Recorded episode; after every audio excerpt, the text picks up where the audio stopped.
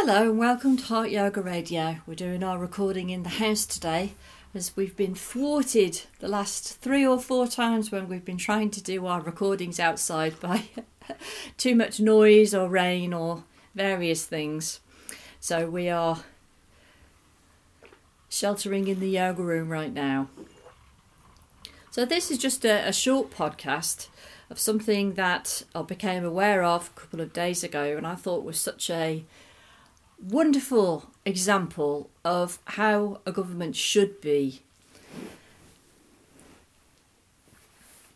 Our government here in Wales, Labour government, in 2015 they passed the Wellbeing of Future Generations Act. So I'm just going to read you what it what it's got on the website. The Wellbeing of Future Generations Act gives us the ambition, permission, and legal obligation to improve our social, cultural, environmental, and economic well-being.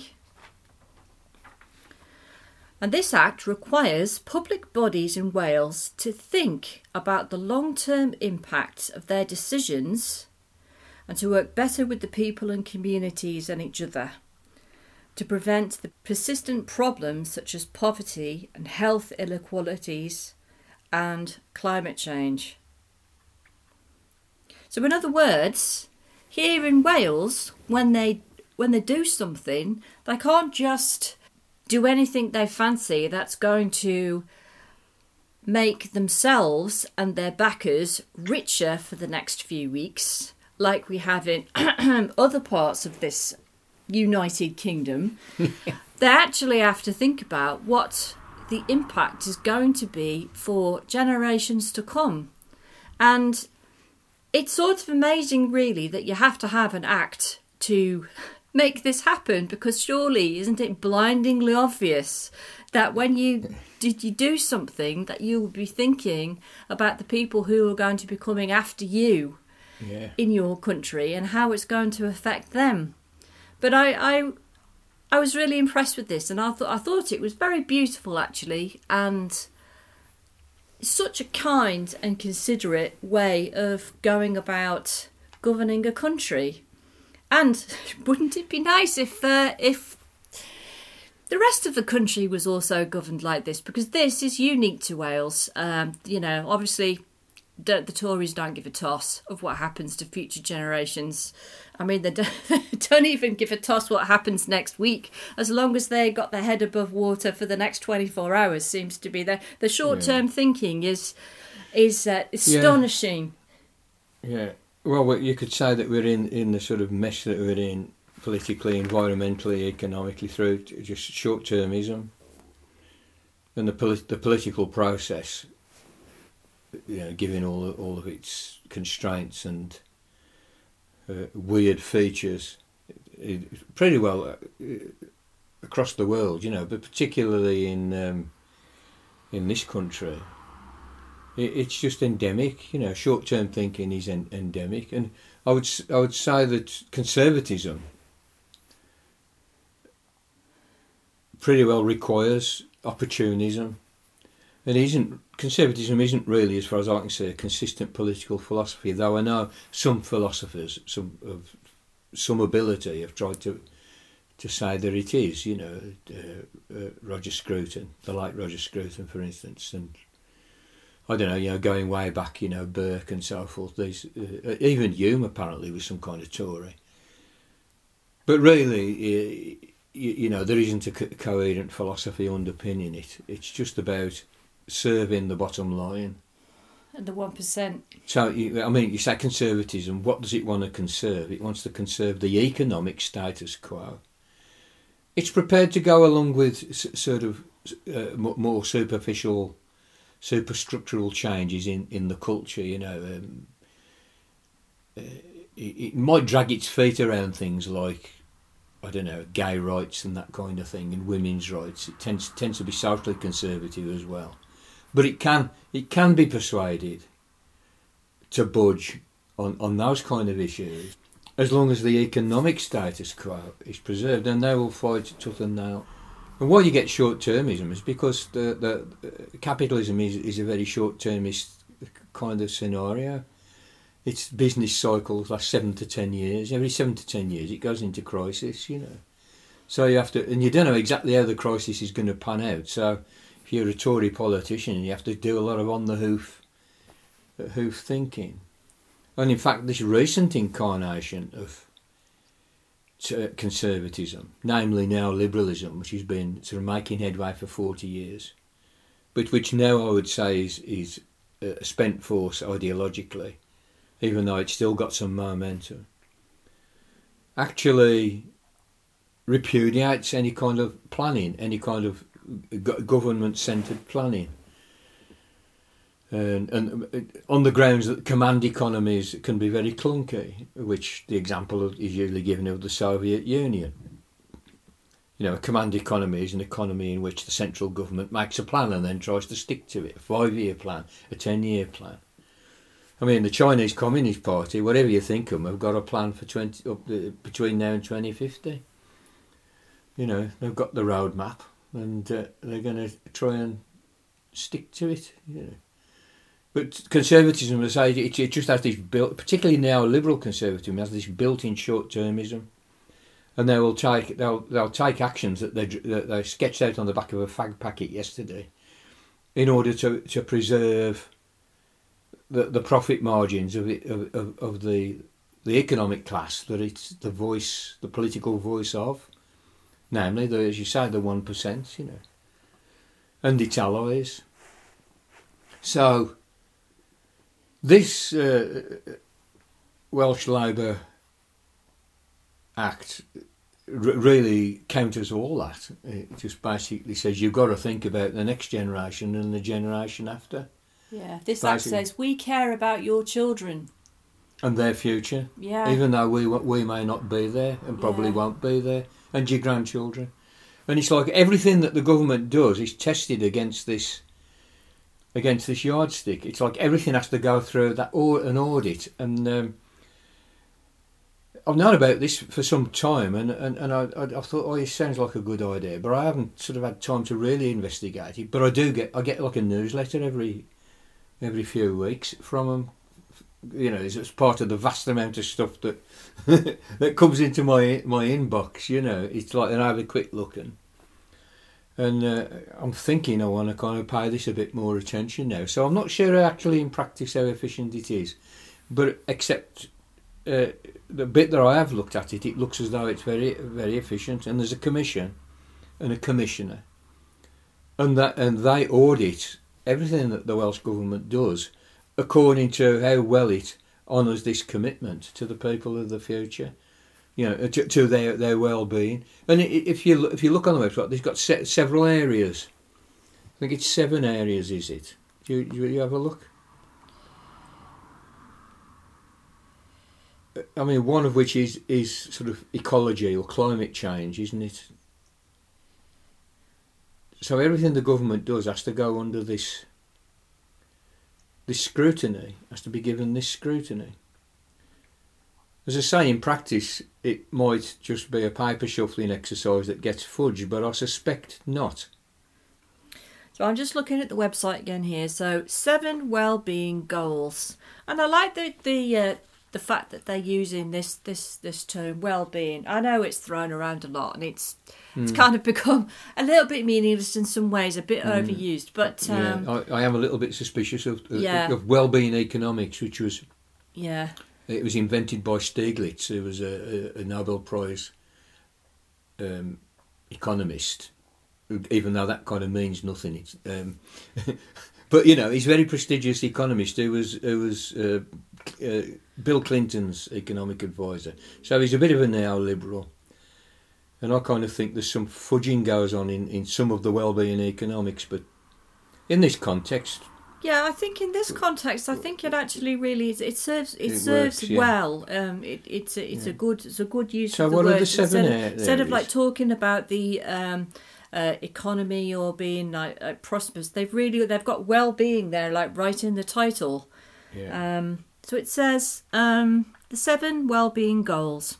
To make sure we are all working towards the same purpose, the Act puts in place seven well-being goals.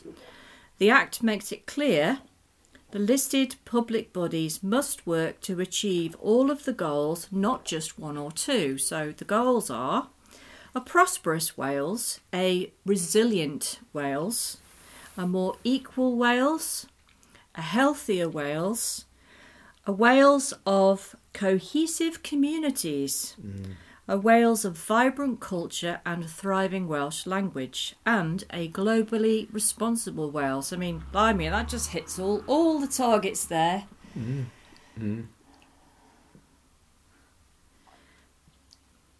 I'm just wondering, in practice, as I said, you know, I haven't investigated, but I do, I do know that they they do audits, and I'm, uh, they seem to be quite strict. And I will look into that and report back to our dear listeners on, on it, because sometimes you can get in legislation, you can get very well-meaning things that then then just go on the shelf and gather dust, you know. Yeah. I feel there's there's quite a lot of passion behind this. I mean, underneath there it There is, says yeah. we have big ambitions for protecting our environment for and the future generations in Wales, and are leading the way with our Environment Act and Wellbeing of Future Generations Act. Yeah, a- I mean, there's a way in which it locks into all the all, all, all the other departments. It's it's it's it's almost like that the commission or the commissioner will have to sort of oversee a whole a lot of very, very important sort of ministries or departments. Mm.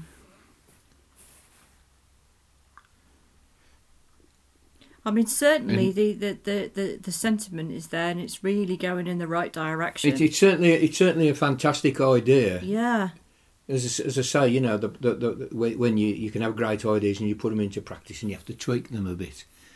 But I say 2015, that's six years it's been going. mm.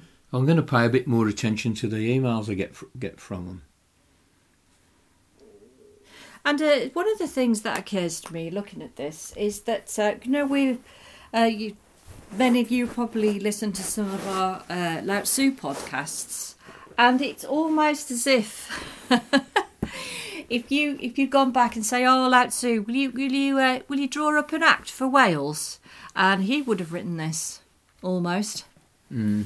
I mean, he's, going on, you know, talks about uh, uh, communities and Yeah. uh, the you know, future generations and not not being the selfish asshole basically, and Yeah. thinking about um, you know who's going to come after you and, and all this sort of stuff. yeah. Even though I mean, some people have, construed and can construe uh, Tzu as being a sort of a low government neo-liberal, you know, because he's very he's very alert to the fact that governments c- can do bad things, particularly when they get when they get captured by arseholes. Yeah, Uh, like I mean, uh, uh, the, the Westminster government, you know, the UK, the, the UK Parliament, which unfortunately controls the purse strings. You know, it's like the money that comes to Wales uh, for the Welsh government to pursue its its projects with comes is granted by by Westminster out of general taxation or general money minting. You know. so if they choose to starve Wales out, they kind of can. yeah, and and there is they are anti-devolution. Yeah. Um, it's, it's the Conservative and Unionist Party, and they think it's the, the thin end of the wedge to, you know, the breakup of the Union. The Union meaning the United Kingdom, you know, the Union of Scotland, Wales, England, and, and, and Nor- Northern Ireland. And there are Tories in, in the Welsh Welsh Parliament, and they, I think, would. They're there to sort of dilute it. There was even one because we've got proportional representation. There was somebody elected to the Parliament last time, the Welsh Parliament, the Senedd, and uh, it, their party was called Dissolve the Welsh Parliament Party. and they had one member because we got this. We've got one member who say, "Well, we'll just we've got to dissolve this." They don't, they don't like it, you know. Mm, But it's immensely popular now. yeah. I mean, when when uh, there was a devolution election the first time, Scotland were quite enthusiastic about theirs, but uh, and then the, the Welsh said, "Can uh, kind of can we have one?" And all this is under Tony Blair. It's one of the, the reasonable things that his government did was was to bring about devolution, and. So there was there was plans drawn up for a well. It was called a Welsh Assembly, and it didn't have as much power as the Scottish Parliament at Holyrood. It was, but it was a bit. It was a bit more beefed up than say a city council like Birmingham City Council, you know, or a metropolitan council. It was, a, you know, it was a national assembly, but it wasn't. It didn't got any tax raising powers or anything like that. And the government in Westminster, the actual UK Parliament, granted it certain areas of of concern, certain areas that it, that it would have jurisdiction over, and it was sort of fairly limited. And it, it only got through on a, on a, referendum by a few percent. I think it was like 51 49. It was something of that order. It was just a it sort of got in by a whisker. And then a little bit, a little bit uh, further down the line, and that that was sort of quite a long time ago. I forget exactly how long ago, but then a bit further down the line, there was another referendum, and the question was, can uh, would would you want the Welsh Parliament to have greater powers than this kind of sort of fairly basic devolution?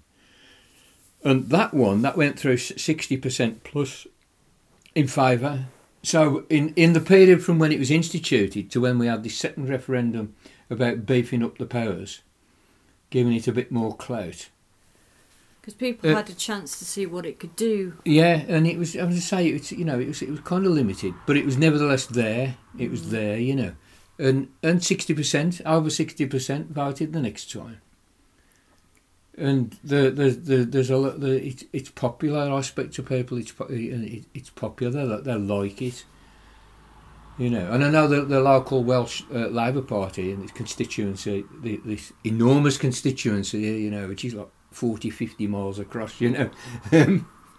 um, well, the district, I mean, it's huge, you know, but they're, they're all pretty well uniformly uh, uh, highly enthusiastic enthusiastic about it. There was one or two exceptions. Some of them think it's like creeping nationalism. Somebody called it, you know. Well, I mean, stuff like this is the reason why we, you know, we, we need to fight for, for Welsh Labour. I mean, I know a lot of people are very disillusioned with the Labour Party at the moment, and Starmer and uh, myself included, yeah, yeah, us included, yeah. But Welsh Labour is a different kettle of fish, and it, it really is worth preserving and pushing and expanding. Mm. And there's all the questions about sort of independence and things which are uh, kind of tricky, but it would be nice if Welsh Labour could get out from under the thumb of the uh, the Tories and Westminster. Really, yeah, uh, it's a it's, it's a very very difficult well difficult path, mm. but but still Welsh Labour are worth it. Yeah. So if it, you like the Labour Party, come and live in Wales. It is a different. It is a definitely a different scenario that's going on. I mean, okay, it's a much smaller country, you know sparsely populated by and large. It, it, the the old industrial south's a bit more populated than uh, than sort of round here, you know. Um, I mean, this constituency, which I say it's for all this this district, it, it's it's absolutely enormous in terms of acreage, you know, compared with what's going on in uh, far more populated areas of of, of uh, England, for instance but there's only like 170,000 people or something in, you know, it's, it's not quite as sparsely populated as Alaska or somewhere like that, but you know, it, it's, uh, so it's a small country. Was it three million, three and a half million or something? Something like that. Four million tops. I don't think it's even four four million. So so it, that kind of makes it a bit more manageable, you know, in some some ways, you know. Also, just just to mention, I've mentioned this before. But Things about the good things about the Welsh government is they uh, their environmental schemes are really good, and um, their Even dedication though. to helping mm-hmm. get people on benefits to have um, warmer homes is really good as well. You, I mean, I'm, whenever I'm on Facebook, because they know I live in Wales now, I'm always getting adverts saying. Um, are you on benefits and do you do you have uh, decent central heating and if not we'll, we'll come and just we'll come and install the uh, top of the range uh, central heating boiler in your house you know mm. no no cost just just phone us up and we'll send you uh, send the engineers out or we'll insulate your loft yeah. um, and which is is lovely, really. But but uh, you know, it's like you it the, you're bombarded with adverts with them begging to help you, which is which is lovely. Yeah. yeah. I mean, they've got their detractors, obviously, but uh, and the, majority in the parliament. In fact, it's like they've just got fifty percent of the seats in, in the Senedd, so that everything they pass, they have to get somebody else to join in. But uh, and there's there's a few uh, nationalists, Plaid, Plaid Cymru, nation, uh, Welsh nationalists, and uh, at least half of those have got a pretty kind of left leaning in their ideas, Yeah. and the, the other half sort of right leaning. You know. But of course, they only need one to pass something. You know, and you need one to come over. Obviously, the Tories are going to oppose everything that, they do because it's against That's what this. they do. Yeah. It's, well, it's against their neoliberal ideology, you know. But I mean, now other sort of far-reaching ideas like the One Planet de- Development Planning Law, which means you know you can uh, you, you can submit planning applications, not not just for like farms or small holdings, but also for like communities and villages and, and workers' co-ops and stuff to to get your planning through on a one planet development ticket. And the, I mean, the basic idea there is that you do an- you do an ecological audit of your enterprise, right? And and it has to you have to show that in its operation, in its foundation, its operation, it will only use the resources of one one planet. You know what that means? Yeah, so the average American, if everybody in the world lived to the standard of, of living and, and consumption, the standard of consumption of the average American, to take eight planets. Yeah. So the idea is that you work out how much it needs for one person to live on one planet, using one planet's worth of, you know. So it's it's very it's, it's all about sustainability, and that's a thing that they put in they put in place uh, some years ago. I mean, it's been taken up. It's not kind of wide, you know, widely taken up. But again, it it it, it keys in very exactly with this uh, Future Generations Act because it's all about the sustainability. And anybody with the imagination can push this through. I mean, the reality on the ground is that the planners, because planning's in the hands of local councils, drag their feet or just instinctively oppose it because they don't understand it. So they, you have to, um, you, you have to, you have to sort of gang up on them, you know, and get legal on them sometimes and say, no, this you've got to do this properly. But imagine in time that will become easier, become there because It will do. be Yeah. because it become more more of a thing. So Well, the they, they won't be so confused when That's they get right. the next well, the, application. the formats are now in place because of Yeah. pioneers, and and they just they can hand over templates to people. They also, you know, been educating planners, you know.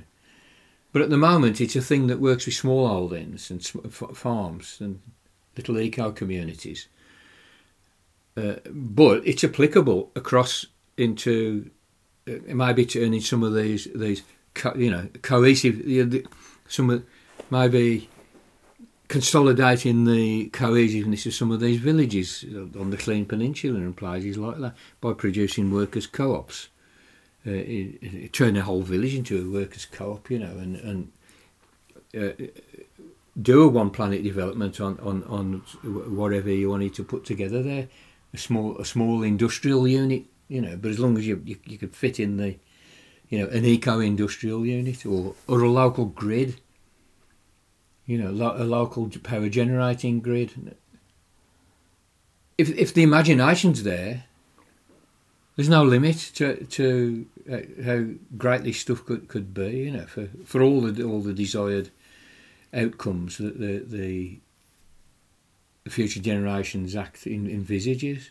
Mm. You know, coherent communities. Yeah, sustainability, eco sustainability. I mean, there are things happening in Wales which are which I think the government's powerless to do anything about. For instance, hedge funds buying up yeah. hill farms, offering farmers like offers that they can't refuse to buy a thousand acre hill farms, and they say we're going to plant trees all over it. I mean, God knows, I think it's more Sitka spruce plantations, which are completely barren. Maybe they are going to plant oak trees and birch trees and stuff. But the idea that they then sell that as carbon offset, which I think's it's not what it's cracked up to be carbon offset, you know. No. They could sell it to Shell or, or Koch Industries, you know, or BP, so they can carry on greenwashing their efforts. Plus, you know, it's probably going to give rise to some even even further rural depopulation. You know, destruction of hill farm culture, probably uh, Welsh-speaking heartlands as well. You know, so but the government, in a sense, is powerless to do anything about it because all this stuff's completely legal. And as we know, you know, the, the, the Conservatives in the small C and the big C sense have got the law rigged in, in the favour. And that's why some of the stuff that's come out in the Pandora Papers, I mean, what Tony Blair did, Tony and Cherie Blair did, which was to buy a property in, in London, it's, and evade tax, um, evade stamp duty, which is a tax on house purchases, to the tune of £300,000 by buying the, a company an offshore company in the British Virgin Islands or somewhere that owned the house. Because they didn't buy a house, they bought a company that happened to have a house as a part of its assets. So, and that way they avoided three hundred thousand pounds of tax, and it's legal Yeah. because it's stacked. You know, it's it's all the, the the law is stacked, and and the Welsh government's got its hands tied in certain respects. And as I say, Johnson and Rishi Sunak have got the purse strings. Well, let's hope that uh, that's not going to last for too much longer. we can Yeah. but hope. Anyway, I um, found that interesting, and um, it's there is it just shows that there is there are some some bright sparks in uh, and some possibilities, and and that there is something worth fighting for. So for all of Yeah. the, those who are just feeling very depressed about Labour at the moment, Welsh Labour is still pretty good. And Mark Drakeford's a And pretty Mark Drakeford is is great. Yes, yes, we're really really lucky to have him. So I hope everyone found that interesting and a little ray ray of hope there for you. And uh, we'll speak to you again soon.